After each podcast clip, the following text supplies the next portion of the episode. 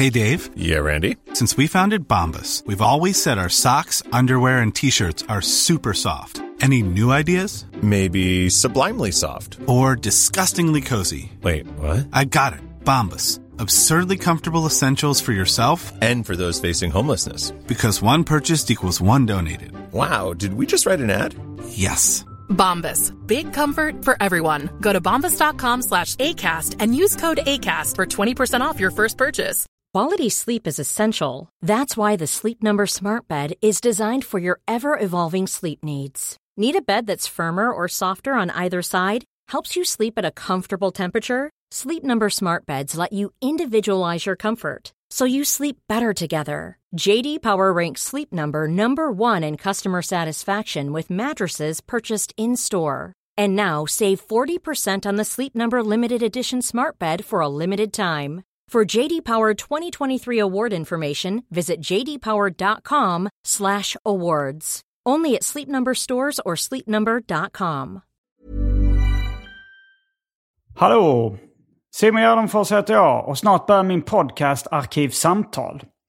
Jag kör ett roast battle på Underjord i Malmö den 2 september och jag kör livepodd på Lund Comedy Festival den 4 september där Arkivsamtal gästas av Christian Lok. Eftersom det bara säljs 50 biljetter till de här grejerna så kommer det ta slut snabbt. Men det innebär också att jag knappt tjänar några pengar. Mycket synd, för jag vill gärna kunna fortsätta med den här podden och andra kreativa projekt jag håller på med. Istället för att behöva ta ett vanligt jobb. Vill ni också att jag ska fortsätta med den här podden? Swisha en slant till 0760 72 47 28. Du kan också bli avsnittsdonator på patreon.com arkivsamtal. Då får du tillgång till massor av exklusiva bonusavsnitt och annat smått och gott. Jag har en rundvisning i min nya lägenhet som jag filmat bland mina samlingar och massa annat sånt skoj. Kommer snart en del två på det. Länk till det här plus swishnumret finns även i avsnittsbeskrivningen. En sak till. Glöm inte att följa mig på Instagram. Där heter jag atgardenfors. Men nu kommer Arkivsamtal som klipps av min redaktör Marcus Blomgren. Mycket nöje.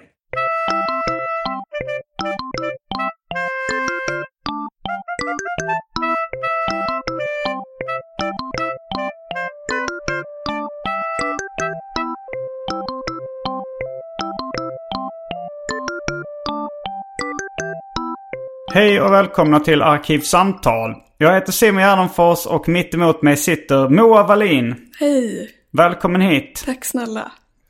Eh, Vem är du om du skulle beskriva dig själv för lyssnare som inte vet vem du är? Burr, jo men jag är väl en radiopratare. Mm. Skulle jag väl säga. Jag har en podd som heter Mamma Moa. Jag hade tidigare podden Della Q. Nu gör jag Tankesmedjan i P3 och eh, lite annat på P3 ibland. Mm. Ja, du är den tredje Della Q-medlemmen som eh, är med. Du är Just det. sist ut. Eh, men är, det, är det ett känsligt ämne, Della Q, i dessa dagar? Nej, det är det inte. Jag tror att... Nej, det skulle jag väl inte säga. Däremot vet jag inte om jag har så mycket nytt att berätta om det. Det känns som att det mesta har vädrats offentligt. Ja, det, den korta sammanfattningen var väl att eh, ni hade en podd.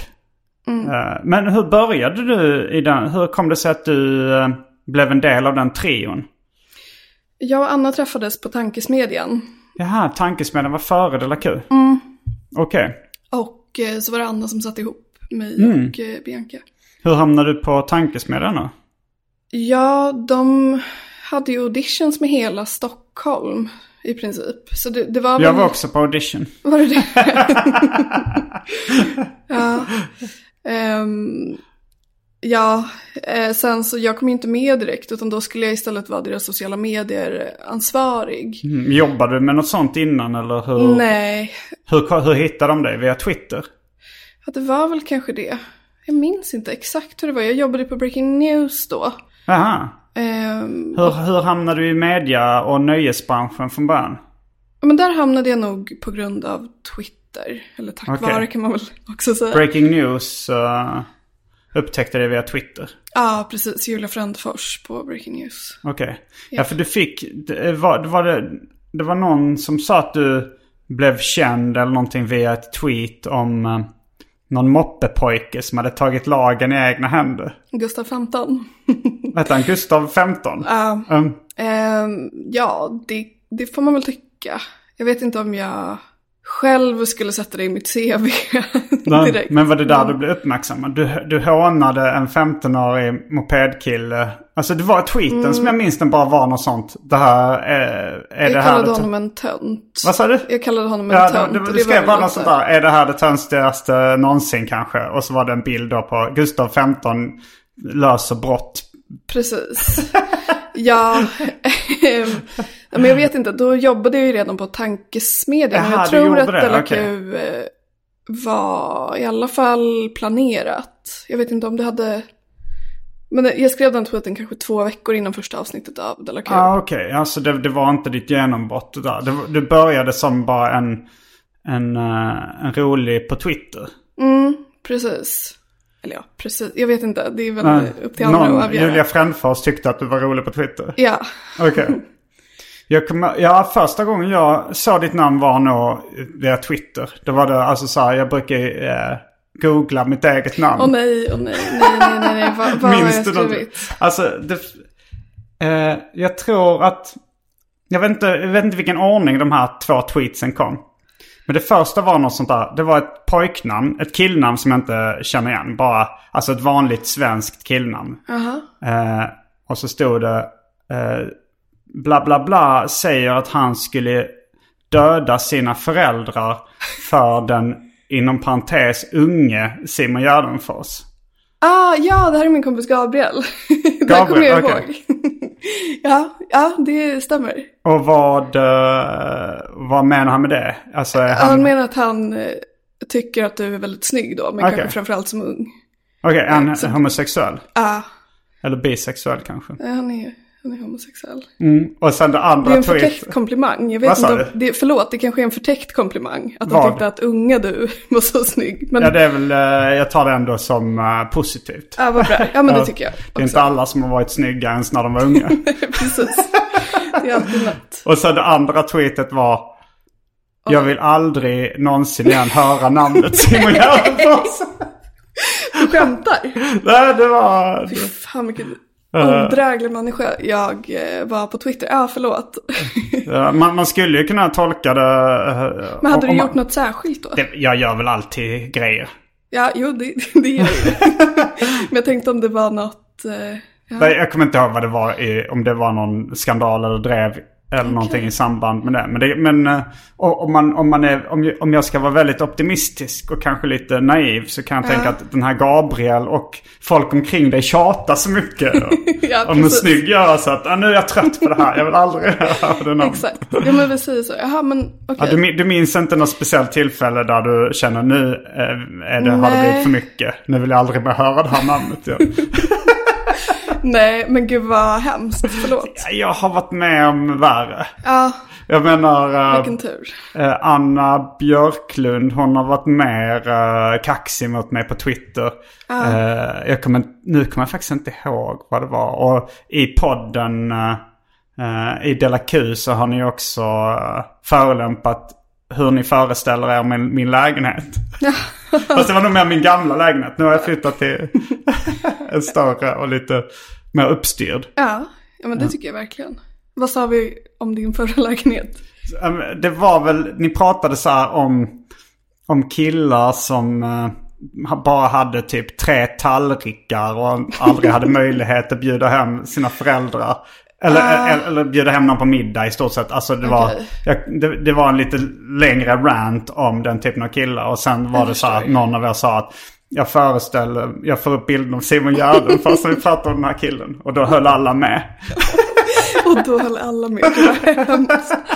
Ja, Ehm, nej, men det, ja, det finns stämde förs- ju faktiskt eh, att jag hade cirka tre tallrikar. Mm, Och Men det- herregud, ja, du har jag än idag. Alltså, Vad sa du? Jag har det än idag. Tre tallrikar? ja. Ja, men förlåt. Återigen. Åh, det känns Ja, som... Bianca är nog den som har uh, talat godast om mig tid innan jag träffat er i verkligheten. Mm, Men jag är inte... jag skulle säga att jag inte är så långsint. Det. Men, eh, men det, fick, det har jag fått äta upp väldigt många gånger. När jag, när jag bland annat skällde ut eh, Fredrik Söderholm.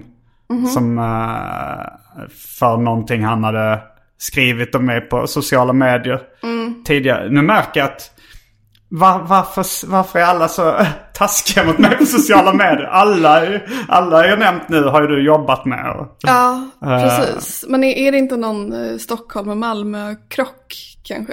Att det, inte. att det är Ja, någon det är sån det rivalitet. Ja. Möjligen. Men då såg jag bara i den här eh, eh, liksom poddbeskrivningen när jag var med i den här, eh, vad heter nu deras podd? Vem då? Fredriks? Ja. Den heter Gott Snack. Gott snack ja.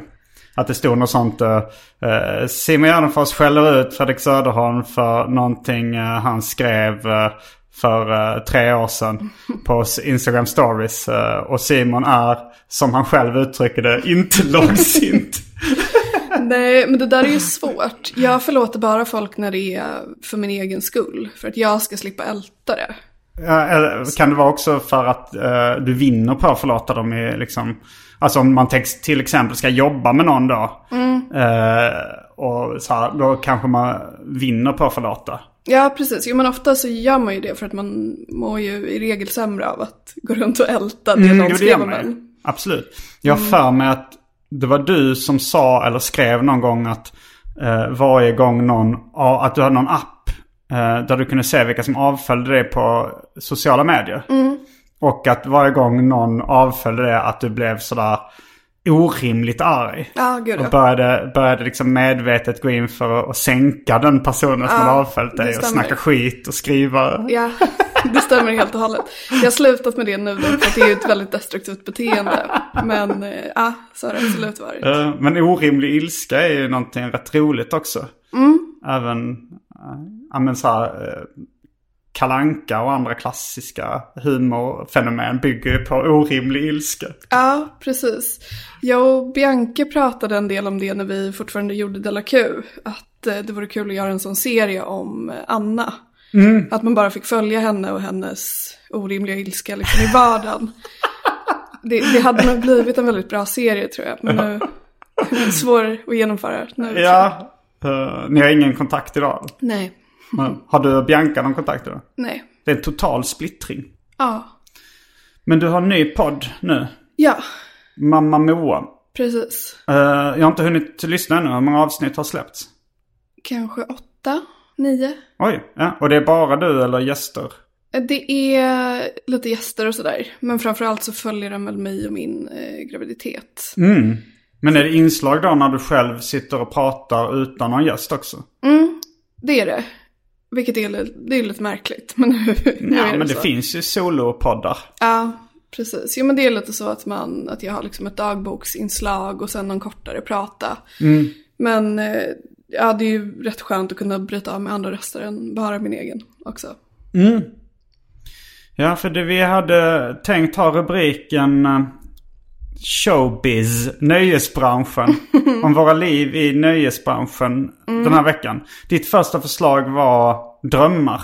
ja, Du skrev att du sedan några dagar tillbaks hade varit intresserad av drömtydning. precis. Det, det stämmer för jag upplever att min kropp har gett mig så himla många eh, tecken på min graviditet har jag förstått nu i efterhand. Men du sa ju att det fick jag göra i en annan podd så det har jag också gjort i min egen podd nu. Jaha, du har pratat om drömtydning då? Ja. Alltså, men det, det finns väl ingen eh, riktig vetenskap kring drömtydning? Eller är det, det är väl mest gissningar? Ja, jo men det, det är det ju. Okej. Ändå. När jag skrev att det var okej eh, att prata om drömmar i stilen eh, jag drömmer om att en dag kunna flytta till New York City.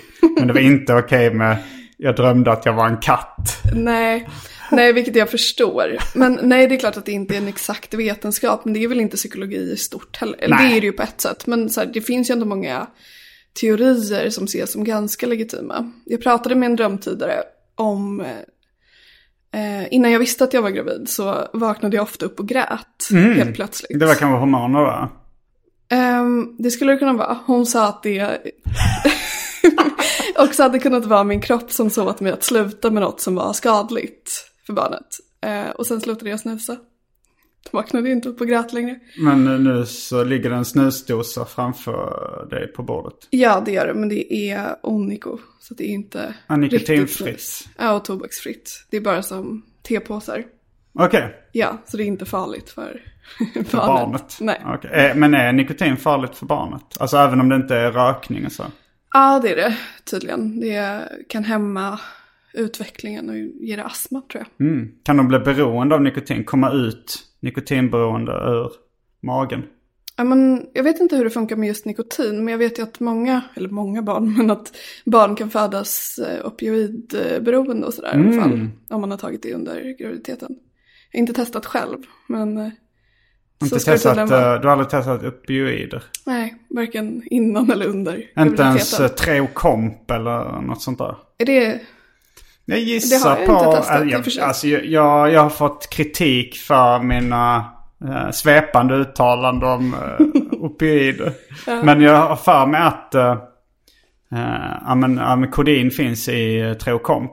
Och Okej. att, då, att det är någon form av opioid. Mhm. Nu, nu är jag ute på djupt vatten och hal is igen. men är det lagligt? Ska man köpa Treokomp? ja, det är receptbelagt. Ah, okej. Mm. Men eh, det är ju ändå någonting de skriver ut. Men de flesta droger finns ju i någon form av laglig version som man kan, alltså som man kan få om man är sjuk.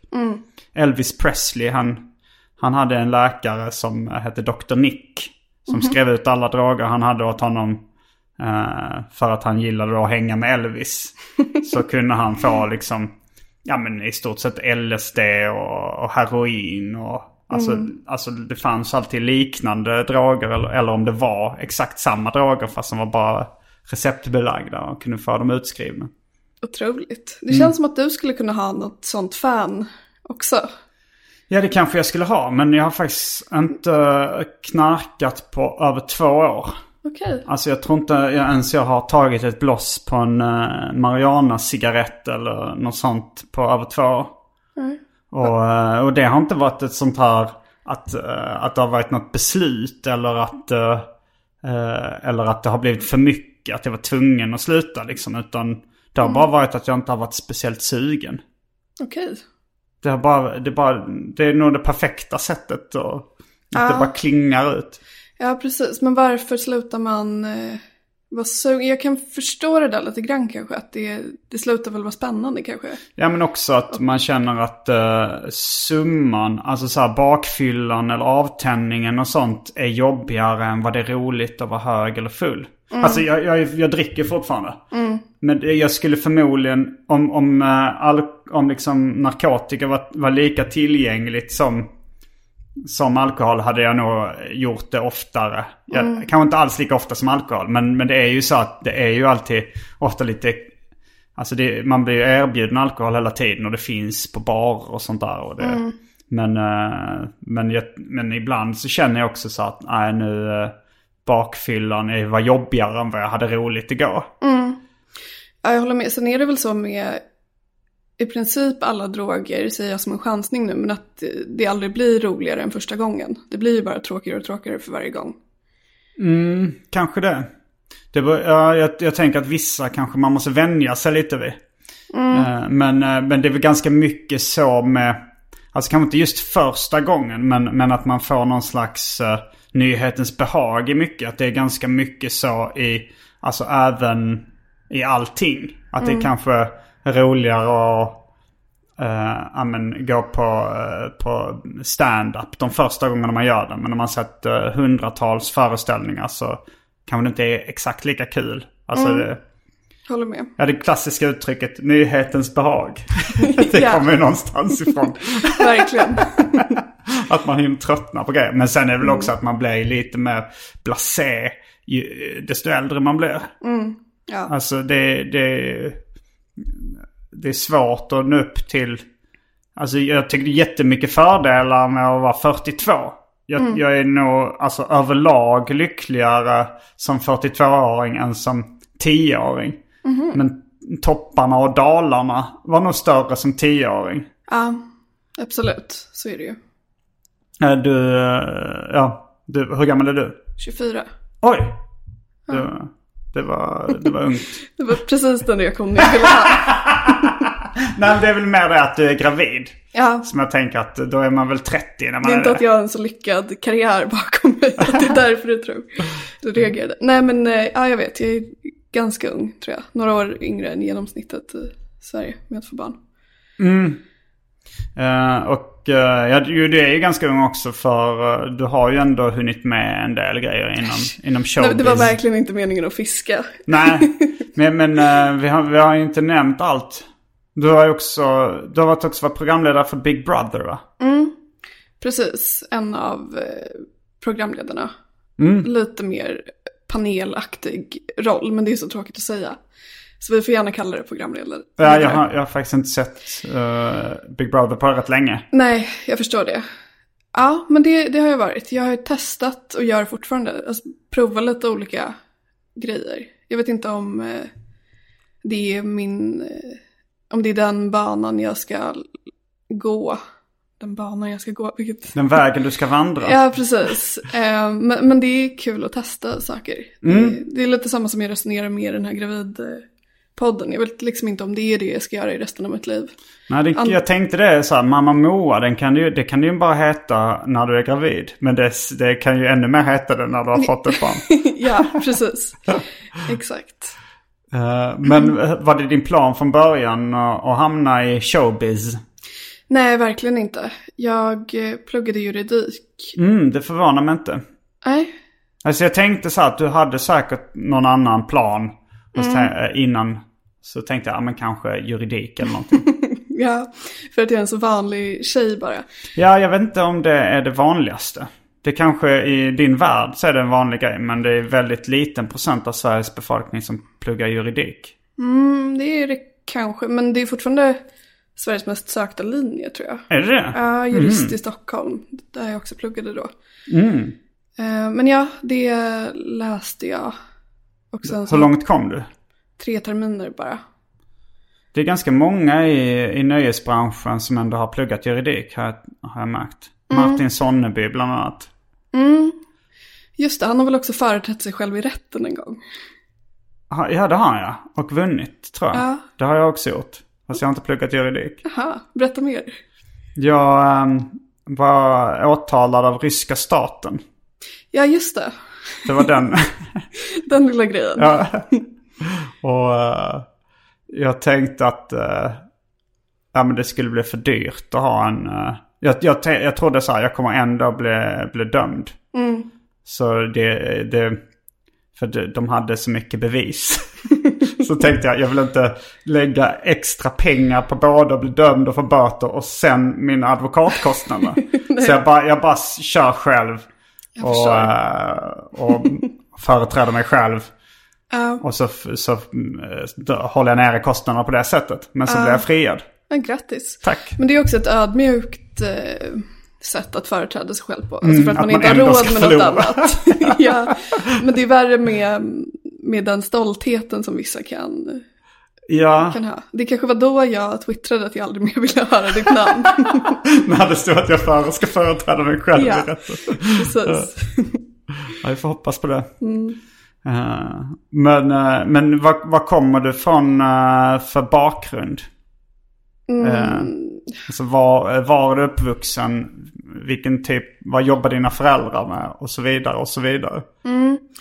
Jag är uppvuxen i Sala som ligger utanför Västerås. Och eh, där bodde jag tills jag fyllde 18. Och eh, ja, min mamma, det är så svårt att beskriva vad hon jobbar med. Hon är någon slags ekonom, men hon har spårat ur nu på äldre dagar och blivit någon slags healer. Typ. Oj, oj. Ehm, så hon pluggar mycket. Hon håller på med någon så här elterapi som hon gör då på både människor men även hästar. Är det elchockar? Nej, det är någon... Nej. Det är Utan man, chock, man det är känner bara inte själv... överraskningar. Precis.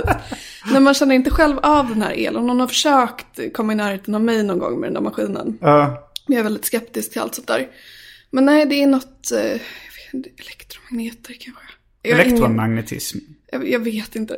Men det är lite sånt och så är det lite akupunktur och ja. Det håller de på med. annat som inte är traditionell vetenskap. Ja, precis. Eh, men, eh, och din farsa? Han är plåtslagare. Ja, då, alltså för jag, jag har säkert hört det här någon gång innan att du, för det, lå- det, det lå, på din dialekt och sånt så låter det mer som du kommer från en dyr del av Stockholm. Ja, ja det gör det tyvärr. Jag önskar att det inte vore så, men det här, har, det här la jag till mig när jag var 14. Okej, flyttan, jag, eh, du sa ni flyttade när du var 18. Ja, men eh, när jag var 14 så uh, höll jag på och videobloggade lite. Mhm. Och eh, pratade då eh, som, eh, eh, ja men alla bloggerskor som eh, bodde på Östermalm. Ja, ja, Eh, ja. Sen dess så sitter den tyvärr kvar. Och då bytte du, alltså bara så här från Västeråsdialekt till eh, Östermalms stockholmska, bara så även privat, inte bara i din blogg. Ja, det blev så. Mhm. Tyvärr, för jag tyckte också att jag hade en väldigt ful dialekt. Nu när jag lyssnar tillbaka på den så var den ju toppen och jag skulle gärna ha den. Den är mycket mer Du sympatisk. får öva tillbaks den igen. Ja, bara precis. chocka, chocka lyssnarna nu. Jag börjar vlogga på dalmål nu plötsligt. Men Västerås, är det, det är inte Dalarna? nej, nej, men Sala eh, ligger precis på gränsen till Dalarna. Så det är en mix mellan västmanländska och dalmål. Okej, pratar. men vänta. Ja, okej. Du sa Sala och så sa du någonting om Västerås. Ja, att det ligger utanför Västerås Mm, ja. för de som inte... Ja, känner du eh, David Nessle Nej, och hans eh, bror Frans Daniel Nessle? Tyvärr De är från inte. Sala tror jag. nej, aldrig hört. Eh, ja, men eh, David Nessle är serietecknare, tecknar i Galago och eh, har varit rätt mycket gäst i podden Snedtänkt. Eh, och han ligger också bakom Twitterkontot Mor- Muralgranskaren som, Mm, det känner jag igen tror jag. som blev, har blivit bok också. Men eh, de är från Sala tror jag. Men det är ganska liten. Ja, det är det. Det bor väl 20 000 tror jag i hela kommunen. Okej. Men det, är det inte känt för någonting annat också? Silvergruvan, Ja, Okej, det är nog det jag tänkte på då. det är det nog. Men, Ja, utöver mig, alltså. vad sa du? Känt för något annat utöver Ja. mig alltså. Ja. Ja, och eh, bröderna Nessle. ja. Jo, men det är gruvan. Men vad, hade du en stor blogg då när du var 14? Nej. Den, Nej, det var absolut ingen succé. Nej, okej. Utan det, nej, hur många kan jag ha haft? Jag minns att jag var besatt av det där statistikverktyget på blogg.se. Men eh, nej, men jag kanske hade tusen läsare i veckan. Det var verkligen inte mycket. Nej. Det var ju de på mitt högstadie typ som läste Och några blogg. till. Ja. Ja. Men var du inspirerad av liksom eh, Blondinbella och den typen av? ja, men lite Bloggar. var jag nog ändå det. Jag gick ju också med i MUF som Blondinbella gjorde. Som vem var gjorde? Typ, som Blondinbella gjorde. Jaha, ja. Eh, när jag var typ 13 och så höll jag på sådär ett tag. Mm. Eh, när jag var 13-14 och eh, ville vara någon mini-blondin Blondinbella tror jag. Men eh, sen gick det över ganska snabbt. Den Gick du ur perioden. MUF? Ja, det gjorde jag. Mm, men ja, det, det har väl varit så här när det har snackats om uh, De La Qs politiska hållning och så. Då har ni varit rätt eh, mycket så här att ah, men vi, vi vill inte eh, ha en politisk eh, ställning. eller något sånt där. Men det känns ändå eh, lite höger. Stämmer det? Alltså nu får du bara prata för dig själv. Det är också svårt eh, när man jobbar på P3. Jag kan Ja, inte riktigt det. Värja får mig mot när det, folk säger att jag är höger. Vad sa du? Jag, jag kan inte riktigt värja Nej, mig nej du mot kan det. säga, du kan varken säga bu eller bä. Nej, precis. Ni, ni så har jag får ju, bara... Jag får har ju belagts allt. med munkavel. Exakt. Eller heter det munkavle? Jag fan, jag har Tror sett mun- det. munkavle. det. Och det ska uttalas också munkavle. Jag vet, Det jag låter ju konstigt. Ja, det gör det. Men, Men, eh, munkavel låter ju inte heller superrimligt. Men vad heter en sån man kavlar ut, uh, alltså sån brödkavel? Ja, Okej, för det är ju två helt olika saker. ja. exakt.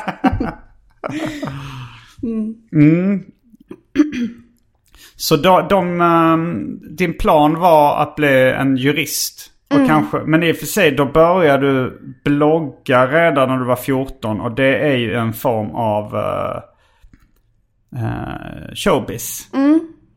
Så att du hade ju ändå lite, lite sådana drömmar redan som barn. Ja, Ja, det får man väl säga att jag ändå kanske hade något eh, uppmärksamhetsbehov och fortfarande har ju bevisligen. Annars skulle, jag, skulle jag väl inte sitta här. Eh, det är ju tråkigt att det finns. Det skulle ju Varför är det utan. tråkigt? Varför, varför tycker folk att det är någonting dåligt att uh, vilja ha uppmärksamhet? N- Nej men det är väl en girighet som man kanske tycker är lite genant. Men, men för mig är det mest så att jag eh, på sistone har känt att det är så himla jobbigt att vara offentlig eller vad man nu ska säga. Ja, du har ju fått uh, smaka lite på baksidan av det. Alltså när uh, Anna i podden avslöjade din graviditet. Och, eller det var inte i podden hon avslöjade men. Nej, precis. Nej, på, på Instagram. Men var det jobbigt för dig? Eh, ja, men det, det kanske var det. Jag vet inte riktigt. Inte så för att jag tycker att min graviditet är helig. Men, Och inte för att jag själv hade planerat att ta någon fin bild på magen och lägga upp första bilden. Så, men eh, det är ju såklart jobbigt när någon vill en illa offentligt. konflikter är alltid jobbigt. Mm, det är väldigt pinsamt tycker jag att bråka eh, offentligt. Jag skulle gärna vara utan det. Mm. Since 2013, Bombas has donated over 100 million socks, underwear, and t shirts to those facing homelessness. If we counted those on air, this ad would last over 1,157 days. But if we counted the time it takes to make a donation possible, it would take just a few clicks. Because every time you make a purchase, Bombas donates an item to someone who needs it. Go to bombas.com slash ACAST and use code ACAST for 20% off your first purchase. That's bombas.com slash ACAST, code ACAST. Quality sleep is essential. That's why the Sleep Number Smart Bed is designed for your ever evolving sleep needs. Need a bed that's firmer or softer on either side? Helps you sleep at a comfortable temperature? Sleep Number Smart Beds let you individualize your comfort so you sleep better together. JD Power ranks Sleep Number number 1 in customer satisfaction with mattresses purchased in-store. And now save 40% on the Sleep Number limited edition Smart Bed for a limited time. For JD Power 2023 award information, visit jdpower.com/awards. Only at Sleep Number stores or sleepnumber.com. Millions of people have lost weight with personalized plans from Noom, like Evan, who can't stand salads and still lost 50 pounds. Salads, generally, for most people, are the easy button, right? For me, that wasn't an option. I never really was a salad guy. That's just not who I am. But Noom worked for me. Get your personalized plan today at Noom.com. Real Noom user compensated to provide their story. In four weeks, the typical Noom user can expect to lose one to two pounds per week. Individual results may vary. Uh, ja, samtidigt så måste du ju alltså vinna på den då uppmärksamhetsmässigt och, och i förlängningen då liksom även karriärsmässigt. Att det är fler som, som kanske upptäcker de sakerna du gör och, och uppskattar det efter ett tag och blir, blir nya lyssnare till din podd eller så. Ja, man får ju hoppas det. Och att det inte bara är eh, folk som inte vill höra mitt namn igen. eh, då för att liksom allt som kommer upp när man googlar mig är så Moa Wallin om kollegans gravidavslöjande. Jo, ja men det är väl är- som alltså rap beefs och sånt där. Det leder ju ofta till, till eh, mer uppmärksamhet och mer lyssningar. Och det är många som bygger sin karriär på det sättet. Det finns till och med folk som påstår att de har fejkat beefs för att få uppmärksamhet. Eh, Just det. Så det är bara tacka och ta emot. ja. ja, precis. Eh, Men, men det mesta som eh, det, det mesta som leder till mycket uppmärksamhet och, och, och sådär framgång är ju ganska jobbigt också. Verkligen. Ja, men det är det. Man tror ju att man ska bli mer hårdhudad allt Ja. eftersom tiden går. Men det är ju precis tvärtom. Upplever jag i alla fall. Att jag blir eh, skörare och skörare. Och, ja. Jag kommer ihåg när vi höll på med tv-programmet Samhällsjudo. Eh, Det var ju det också som ledde fram till den här rättegången i Ryssland, nej, inte i Ryssland, det var på Åland men mot ryska staten. Men då, då var det eh, när liksom vi skulle göra några så här jobbiga inslag där man skulle konfrontera någon annan och sånt. Så kommer jag ihåg att Frej sa den här känslan av hur jobbigt det är nu. Det är sam, så jobbigt som du tycker det är nu, så känd kommer det bli. att det går översatt. Ja. Men jag, förs- jag försökte hitta de här gamla tweetsen. Nu, nu hittar jag inte dem via att googla våra namn eh, tillsammans. Eh, men jag hittade, det var någon krönikör på, jag tror det var SVT Nyheter som hade jämfört eh, Della Q med just eh, mig och Frej. Att det stod så här, eh, ja men något i stil med vill man vara taskig så kan man säga, så kan man säga att Della Q är den kvinnliga motsvarigheten till Jag vill vara farlig killar i stil med Frej Larsson och Simon Gärdenfors som gör allt för att eh, trolla PK-människor. Nå- något liknande, så stod det. Ja, Eh, okej. Ja, det var ju en lite obegåvad eh, analys väl ändå. Ja, jag upplever jag inte att... ser inte så mycket. Alltså dels ser jag inte att, eh, jag, jag vet inte om det var PK-människor han, eh, han, han skrev att, så, det var att trolla någon var det kanske. Trolla moralister kan det ha varit eller något annat. Det kanske är lite samma sak men eh, jag ser inte Della Q som liksom att uh, ert mål är att trolla moralister.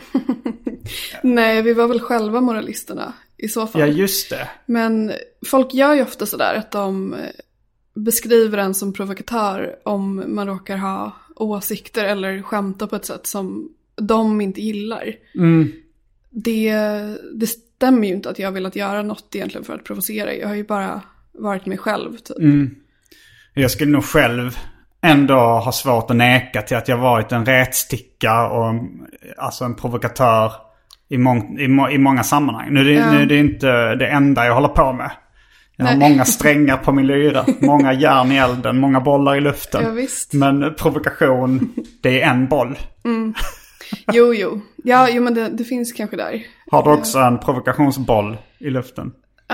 Just nu tror jag att den ändå är nedlagd. Men det är klart att den har funnits där. Det var väl, ja men när jag skrev den där tönt-tweeten om Gustav XV. Det var väl något slags eh, trollande. Fast samtidigt, jag tycker inte det var så provocerande. Att det var bara så här, ja du ser någon som du tyckte var töntig i nyheterna och skrev, och skrev det på Twitter. Ja, Så jätte, okej för att han var precis straffmyndig men... men ja. Men det, jag tänkte mig faktiskt inte, jag tänkte inte så mycket på hans ålder. Nej. Alltså jag twittrade bara ut den, la ifrån mig telefonen. Och såg sen, några timmar senare, att det liksom verkligen hade brakat loss. och vad var folk arga på? Men att det var mobbning av ett barn. Okej. Men det, Jag, jag har förstått att mobbing eller mobbning eh, har fått en förändrad betydelse. Precis, för mig betyder den ju fortfarande återkommande trakasserier. Jag tänker att det är många mot en.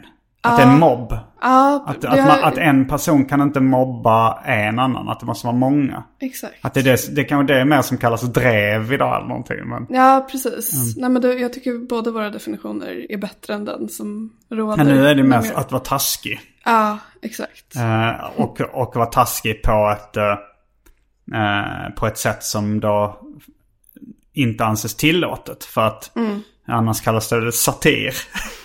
om det, om det är att vara Precis. taskig på ett sätt som ett, anses tillåtet. Exakt. Det skulle aldrig, Petra skulle aldrig kalla uh, tankesmedjan för mobbingprogrammet tankesmedjan. Även om, även om det, ja, man kan, om, om man ska använda den definitionen eh, av att vara, tas, att, ta- att vara taskig som mobbing så, Mm. så är det. Absolut. jo, men det är det. Det är ett mobbingprogram. Ja, eh, nej, jag, jag har väl, jag har faktiskt jag, eh, inte blivit anklagad för mobbing. Speciellt många gånger. Allt annat negativt har jag blivit anklagad för. Men eh, jag vet inte. Nej, men det kanske är... um, Man kanske hellre sätter den etiketten på tjejer, tänker jag. Mm, mm. Tror jag. För Della Q blev ju anklagade för att vara mobbare från första avsnittet. Mm, mm. Eh, och ja, vi blev ju ofta kallade just, ja men elak och mobbare var nog det vanligast förekommande, den vanligast förekommande krit- kritiken Mm. om oss. Vilket jag aldrig riktigt höll med om. Jag tycker inte att vi har varit mer mobbare eller elakare än någon manlig motsvarighet Man, I och egentligen. för sig, Alex Schulman blev väldigt mycket anklagad för mobbing. Är Eh, sant. Speciellt när han bloggade. Mm, men väldigt sällan nu ändå, trots att hans podd väl är ganska elak fortfarande. I alla fall om man jämför med Jag har inte lyssnat på den på väldigt, väldigt länge. Nej, jag lyssnade på något de hade sagt om Fredrik Söderholm. Där de bara hittade på att han hade sagt eh, något elakt om Alex. Och sen så hade någon slags sågning av honom. Mhm. Och hur vet du att det var påhittat? För att eh, de sa att Fredrik i Nemo Hedéns podd hade kallat Alex för uppmärksamhetssökande. Men så kan man också bara lyssna på avsnittet av Nemo Hedéns podd. Um, Och höra då att det var inte det Fredrik sa. nej, Eh, han sa inget Ett litet liknande. gräv som jag har gjort på min fritid. Och det var inget liknande han sa eller? Nej, Mm. jag tror, jag har för mig att det inte var något. Jag tror att han sa begåvad och sen något som kanske var lite mindre snällt. Men det var ändå långt ifrån uppmärksamhetssökande. Och, och sen hade de då en rant om att eh, de inte gillar Fredrik Söderholm eller? Ja, precis. Och att Fredrik kunde säga så trots att han hade varit i Alex hem och träffat hans barn typ. Eh, så att, ja, jag vet inte vad jag ville komma med det här. Eh, Nej, vi snackade om huruvida mobbing var en kvinnligt kodad anklagelse. Jag tänker på eh, Robinson. Att det blev mycket kallat för mobbing-tv i början. Ja, just det. När, eh, ja, när det här med utröstning var nytt i tv. Ja, precis. Ja, De La Q kanske bara var banbrytande då. På det sättet. Ni var nya med att vara taskiga. Exakt. Ja, taskiga, jag vet inte. Jag tycker, jag, det var, det var, jag tänkte, de avsnitten jag har hört så tycker jag inte det hade varit uh, jättetaskigt. Nej, det tycker nog inte jag heller. Men det kan ju också vara så att jag har förträngt. Jag vet inte riktigt. Men eh, har du några andra grejer du vill göra inom eh, underhållning, konst och showbusiness? Ehm, ja, det har jag väl. Jag vet inte exakt vad det är. Jag testar mig fram lite grann nu. Och sen ska jag framförallt vara mammaledig ett tag från och med oktober. Tror att det kommer bli ett helt halvår då jag i princip inte kommer göra Ett någonting. halvt helår? Exakt. Eh, Det var ingenting förutom att... Vara med barnet då liksom. Men Alltså i inget- vissa som, eh, alltså Messiah Hallberg, han, när han var pappaledig, det var då han bestämde sig för att börja med stand-up och började skriva 80 sidor stand-up. Ja men det är något sånt jag hoppas ska hända mig också. Att jag bestämmer mig för vad jag vill göra härnäst. Då. Ja, fast jag vet inte, min, min fördomsprofil på det är mer att du drömmer mer om att skriva litteratur än att stå på stand-up-scenen. Mm, det stämmer nog. Men jag vill inte riktigt skriva någonting riktigt än. Men, Jag vill inte... Nej, mardröm att bli författare till en ungdomsroman. Det hade jag inte velat. Så då, väntar jag hellre några år. ja det beror, det beror på ifall den ungdomsromanen blir lika framgångsrik som Harry Potter och du blir eh, ekonomiskt oberoende. Det är sant, det hade jag i och för sig kunnat tänka mig.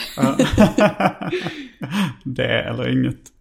Men skriver precis. du, ja du förutom uh, i tankesmedjan skriver ni ju sådana här prator. Som det heter och du har skrivit bloggtexter. Men skriver du annars så har du, eh, skriver du för skrivbordsladan och sånt annars. Ja men stundom. Nu var det nog något år sedan. Du använder ordet stundom. Det tolkar jag som ett ja. Eh, ja, låter också verkligen som en person med författardrömmar. Fy. Klipp bort. ja, precis. Nej, men... eh, Nej, det- jag har alltid skrivit dagbok. eh, Däremot. Det, Det har du fortfarande? Ja, men det är... Eller just nu så kablar jag ut den dagboken i min gravidpodd i och för sig. Ja, Men ja. jag skriver den lite grann innan jag läser upp den i alla fall. Men, men måste du inte censurera en del då? Jo, jo, den är inte lika mörk. Jag läste häromdagen min dagbok från så 2016. Det är ju väldigt mörkt. Hur gammal var du 2016? Ja, då var jag 20. Okej. Eh, Ja, det kan vara, det som- var en jobbig period även när jag, för mig när jag var 20 var en av mina värsta i livet. Ja, det är helt eh, sjukt att man orkade vara 20 faktiskt. Ja, undrar om det är så för alla. Eller om det... Man har, ja fast det är det Ja, nog det, tror ja, jag. det är nog rätt jobbigt. Bara att man inte riktigt förstår när man är i det. Men, Men om någon hade kastat mig tillbaka i tiden till, jag, eller till då jag var 20 så hade jag nog tagit livet av mig alltså på dagen.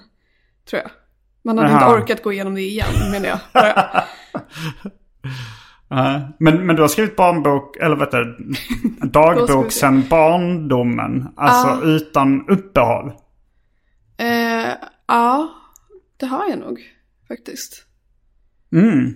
Det måste ju vara rätt coolt att ha den samlingen. Skriver du för hand? Nej, jag, numera skriver jag på dator. Mm. Men jag har ju gamla dagböcker som ligger i något förråd någonstans. Har du kvar alla grejerna du skrivit på datorn också? Ja, det har jag. Och du, du har backupat dem?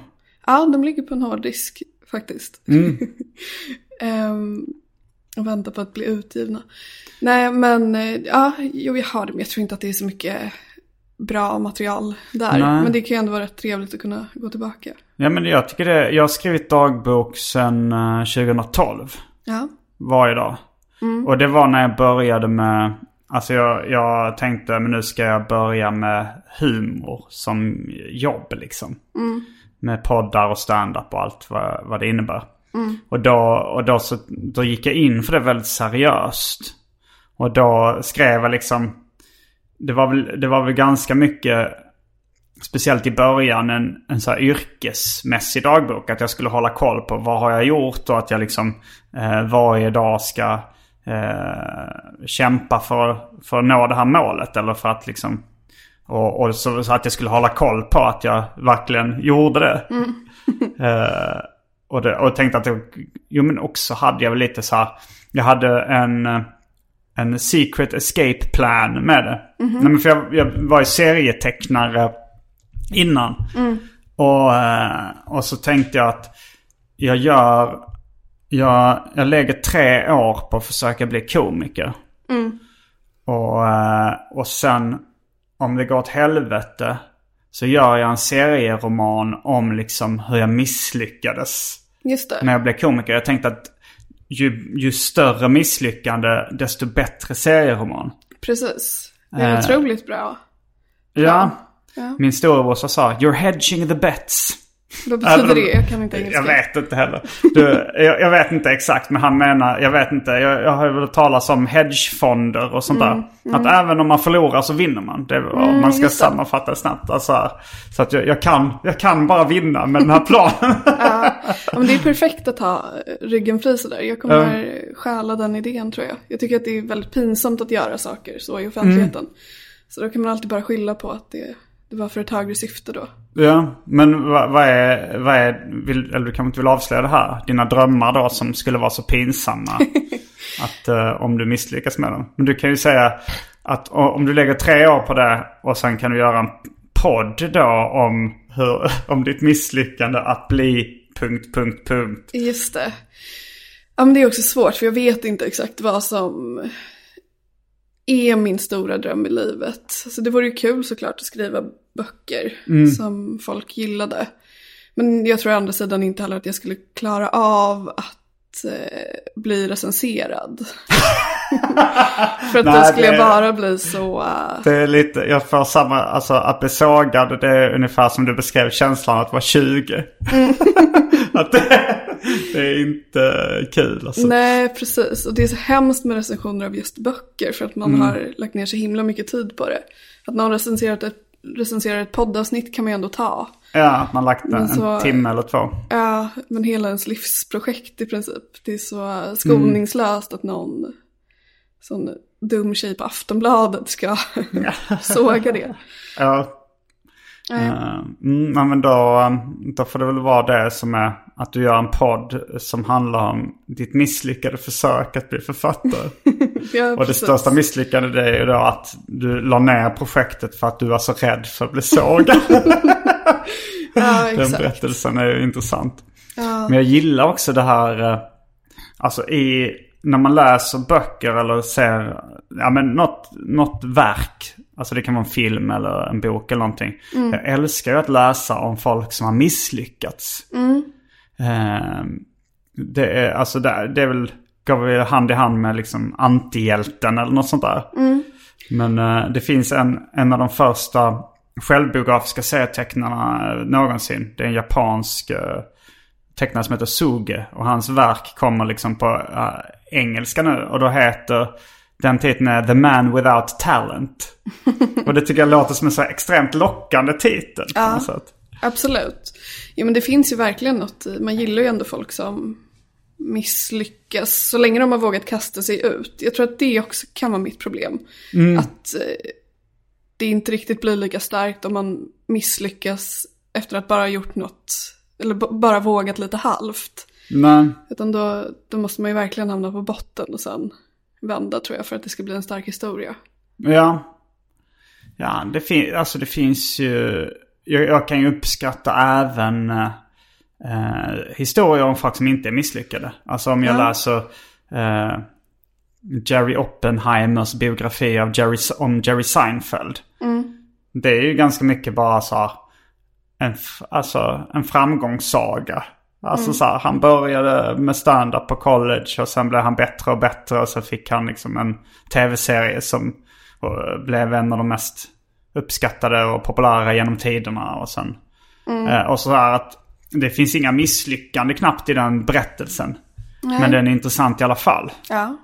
Eh, men men jag, kan, jag kan nog uppskatta ännu mer kanske när eh, vilket är lite ovanligare för att de flesta, som, de flesta självbiografiska böcker eller eh, biogra biografier är ju skrivna om eller av folk som har lyckats med någonting. Mm, just det.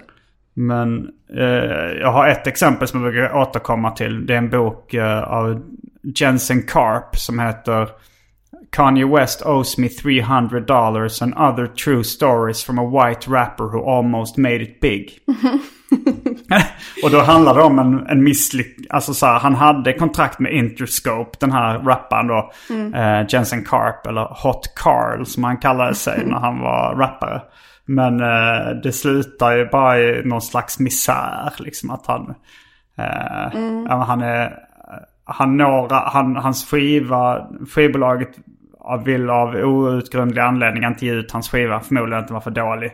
Mm. Eh, och han liksom eh, hypen, den förhandshypen lägger sig och han, han, han kuskar runt på någon, liksom, han har gått upp kraftigt i vikt och är beroende av medicin och, och liksom försöker krama ut de sista dropparna och disktrasan som var hans karriär. Ah, oh, gud. Ja, det är verkligen jag efter mammaledigheten. Antagligen. Nej, men jag håller med. Det är ju, eh, ja, det är ju mer intressant egentligen. Med misslyckanden? Ja. Mm. Fast fråga, ja. Men det, det, är också det att någon Eller... som är väldigt misslyckad eh, är kanske inte så ofta så bra på att skildra sitt misslyckande. För att om man mm. är en bra författare, vilket Jensen Karp då, som skrev den här boken var ju en bra författare och han har fått, han har fått liksom en karriär inom tv bakom kulisserna mest nu. Uh, och han, han verkar ju liksom, han är ju begåvad på många sätt. Men, mm. men uh, ja, det, det beror också på lite vad man fokuserar på. Mm. Jag tror jag hade kunnat skriva en roman som fokuserar på alla misslyckanden i mitt liv. Allt som gått dåligt och liksom så här, och kunna ja. framställa det som att... Uh, och, Eh, och kunna ha liksom nästan samma rubrik som Jensen Karp hade på sin bok. Nej, något liknande liksom. Mm, att mm. Måla, måla ut mig själv som en total loser. Mm. Och jag tror att uh, om jag vinklar det åt ett annat håll så skulle jag kunna göra det som, och framställa mig själv som framgångsrik. Ja, absolut. Men det är, ja, det är klart att du hade kunnat framställa dig som misslyckad. Men du är ändå inte, alltså du är absolut inte tillräckligt misslyckad ändå. Inte än.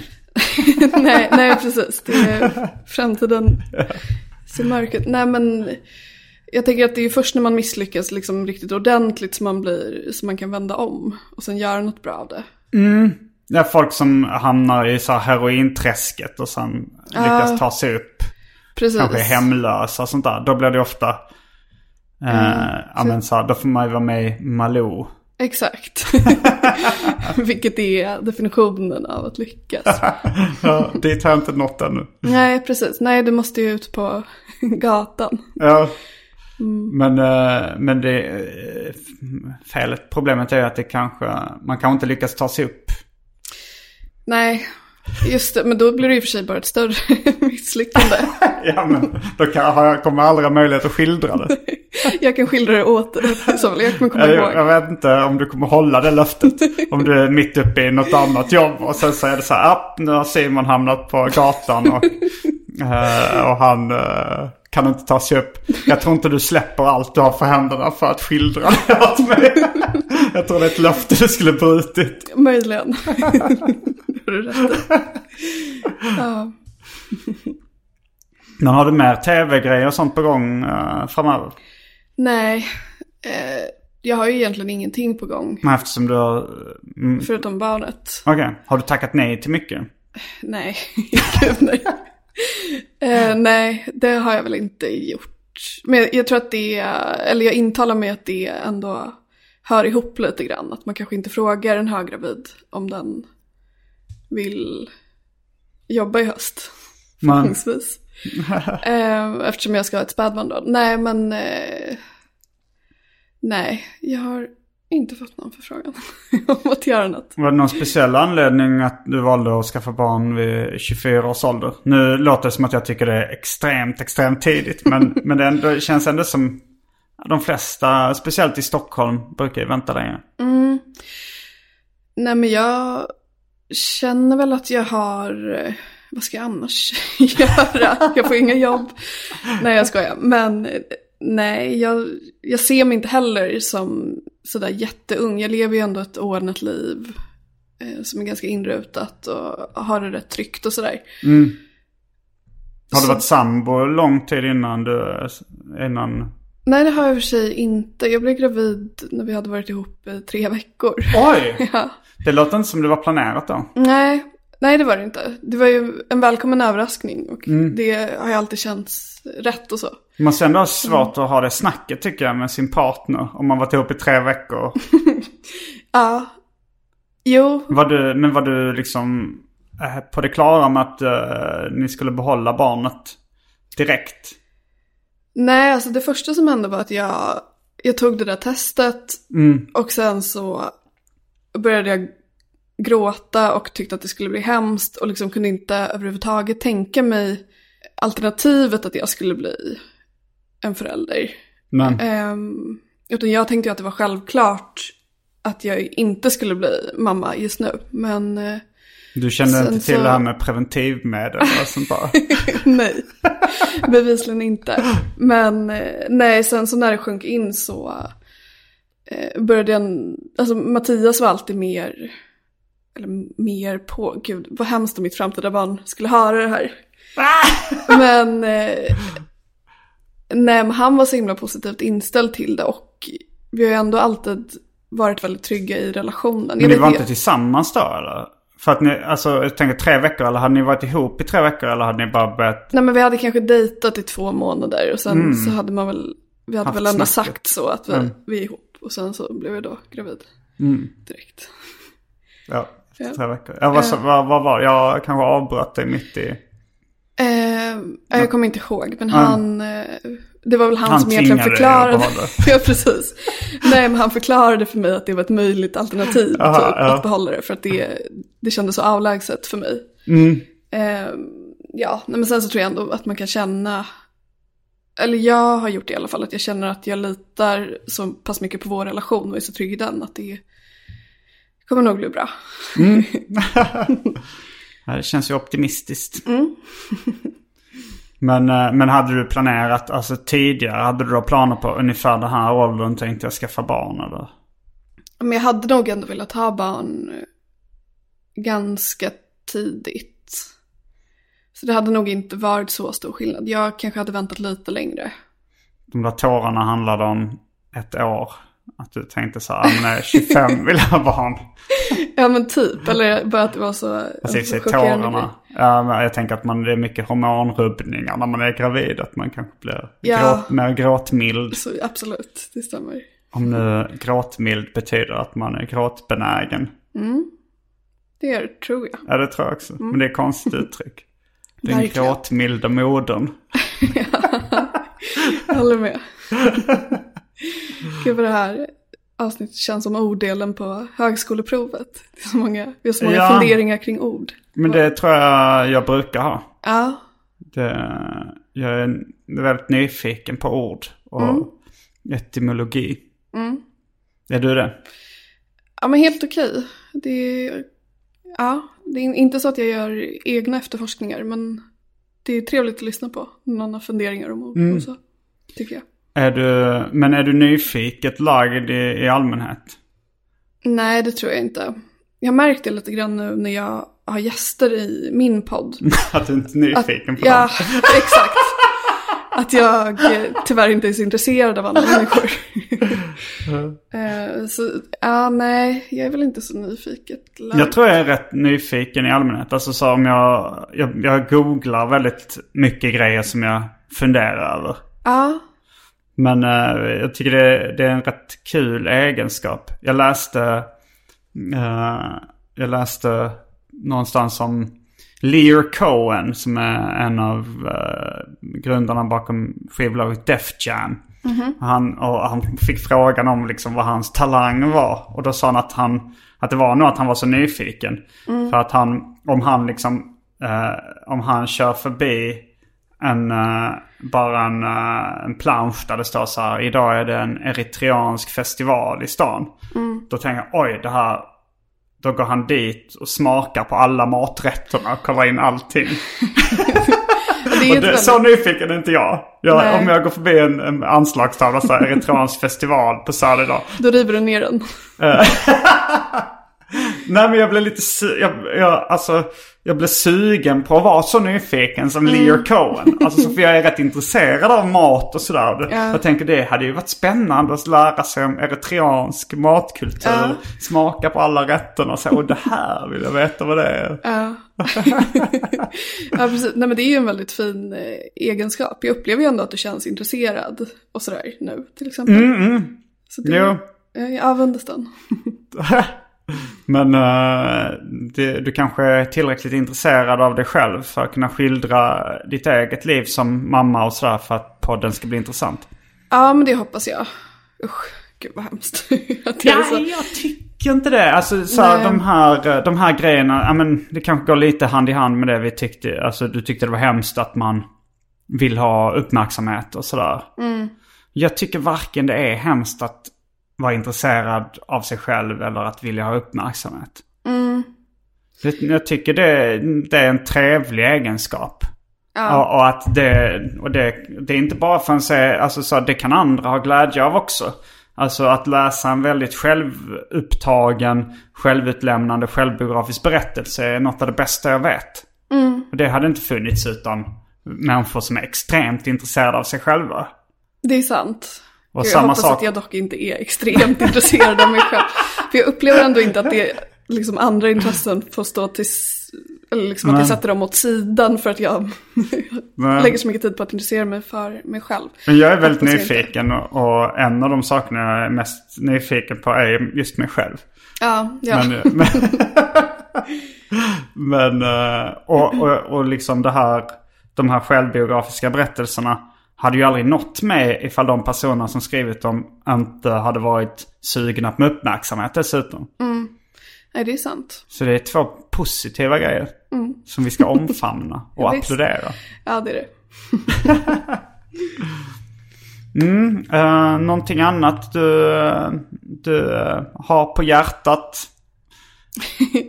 Något annat du har på gång eller så här? Någonting vi ska tillägga? Vi börjar uh, nå uh, den här poddens uh, slut. Det, det, är därför jag, det är därför jag undrar. Vad fort det gick. Nej, jag tror inte att jag har något eh, att tillägga Men, alls. Jag gör ju ingenting i princip. du, vi- du måste ju göra någonting om dagarna. Ehm, mm. Vandra oss snabbt genom en dag i Moa Wallins liv i augusti 2020. Mm, just nu spelar jag tyvärr väldigt mycket Fia med knuff online. Det tar upp största delen av min tid. Det var intressant. Det Fia mörkt. med knuff. Ja. Varför fastnade du för just Fia med knuff? Men det här, alltså, jag spelade det här mycket när jag gick i högstadiet och sen så var det någon, det var någon dag för någon vecka sedan som jag skulle fördriva tiden och då kom jag på att den där sajten fanns där man då Spela Fia med knuff. Kan man välja Fia utan knuff? På den sajten. Kan man klick, klick, klick, klicka ur Så att det bara blir ett evighetsspel. Jag kommer inte ihåg reglerna. Nej, Men det är roligt att man man måste lägga till eh, med knuff. Alltså schack har ju Just också det. knuff. Men man Ja. säger inte schack med knuff. Nej, det gör man inte. Det är sant. Det är, det är intressant. Nej, men det är det jag gör just nu om dagarna i princip. Eh, Jag har i och för sig också precis flyttat så jag håller på mycket med det. mm, var bor du nu för tiden? I Sickla. Mm. Jag har också just flyttat. Just det. Ja. Så du spelar mycket, ja men det är lätt att fastna i sånt. Jag har just eh, fastnat i att spela väldigt mycket Pac-Man. och, eh, och då måste du också, säger du också till dig själv väldigt mycket gånger, okej det här är sista omgången. För det, och sen eh, sviker man sig själv gång på gång med att säga det här, okej nu är det sista. Ja, Och sen får jag panik och Ja, rycker verkligen. ut sladden till, till spelet. exakt så är det. Jag är Mm. väldigt glad att jag inte spelar för pengar. Det hade Mm. kunnat gå illa, eller det hade gått illa direkt. Har, har du en speljävel i dig? Nej men, ja, det är kanske, nej jag vet, jag vet inte. Kanske, det känns inte som att tjejer kan ha det. Det, det- Alltså jag var, jag var med min flickvän i Las Vegas. Ja. Och jag, jag hade lite på känn att hon hade en speljävel i sig. Eh, och hon hade inte så jättemycket pengar då heller. Så jag sa så här, kan, kan inte du bara säga om du har en gräns för hur mycket du vill spela upp liksom. Så, Ja. så, eh, så att du inte bara spelar upp alla dina pengar. Så sa hon, okej 700 spänn. Och sen efter hon hade spelat upp 700 spänn då fick jag hålla i henne med våld. Alltså så för fysiskt hindra henne från att gå ut och ta ut sina sista pengar för att vinna tillbaka det. Så hon, tjejer kan absolut ha Ja, speldjävulen i sig. Hon försökte verkligen slita sig. Hon försökte slita mina marker från min hand. Det blev alltså helt så här galen blick. ja, ja men gud. Usch.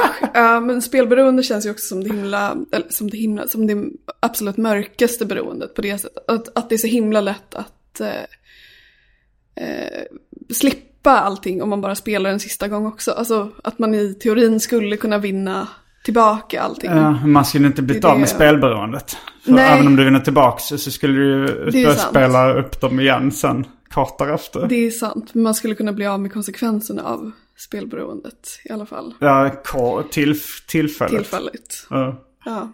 Men det är kanske samma sak som att du blir av med din ångest om du bara tar en sil heroin till. Och sen kommer det komma tillbaks. ja, möjligen. Nej, det är inte, det är inte en klockren jämförelse. Nej. Nej, men det finns ändå något, just att man skulle kunna spela en sista gång. Om man verkligen lyckas genomföra det så skulle allt kunna vara bra sen. Ja, jag, funderar på, alltså, men, men det är ju, man förstör ju inte sig själv fysiskt på samma sätt som man gör kanske med ett kraftigt alkoholmissbruk. bruk. om, om man lyckas bli ren från sitt spelmissbruk. I och för sig, man har ju säkert fruktansvärda skulder då. Eh, men du har kanske inte förstört din lever och andra inre organ och sånt där. Nej, precis. Nej, det är ju alltid något. Vad finns det mer för missbruk? Spel, droger, alkohol. Sen är det väl sexmissbruk om det Ja. nu räknas som ett... Ja, det, det är frågan. Det är kanske det mest hälsosamma missbruket ändå.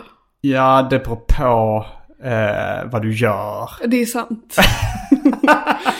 För att det måste ju ändå verkligen. ha väldigt mycket negativa konsekvenser för att folk ska räkna, räkna det som Just det. sexmissbruk. Annars är du bara en kille som gillar att festa. Eller en Ja. tjej. Precis, men jag tänker ändå att det är... Måns Zelmerlöw har väl det tror jag. Har Han har sexmissbruk. Och det känns också, det känns ju som, det känns ju ganska ljust. Ändå. Hans sexmissbruk ja. känns ljust. Ja, men ja, om man jämför med andra typer av missbruk. Men ja, jag vet inte riktigt vad, hans, vad de negativa... Är det bara att Men han är är notoriskt otrogen? eller? Ja, jag tror det. Okej, och, det, och det, det kan... Kan man inte vara notoriskt otrogen utan att vara sexmissbrukare? Jag, vet, det är väl, det är en intressant fråga. Och, eh, ja, och, och om man kan vara det så gissar jag på att sexmissbruk är en ganska enkel ursäkt. Jag tror det också. Det, det är min känsla.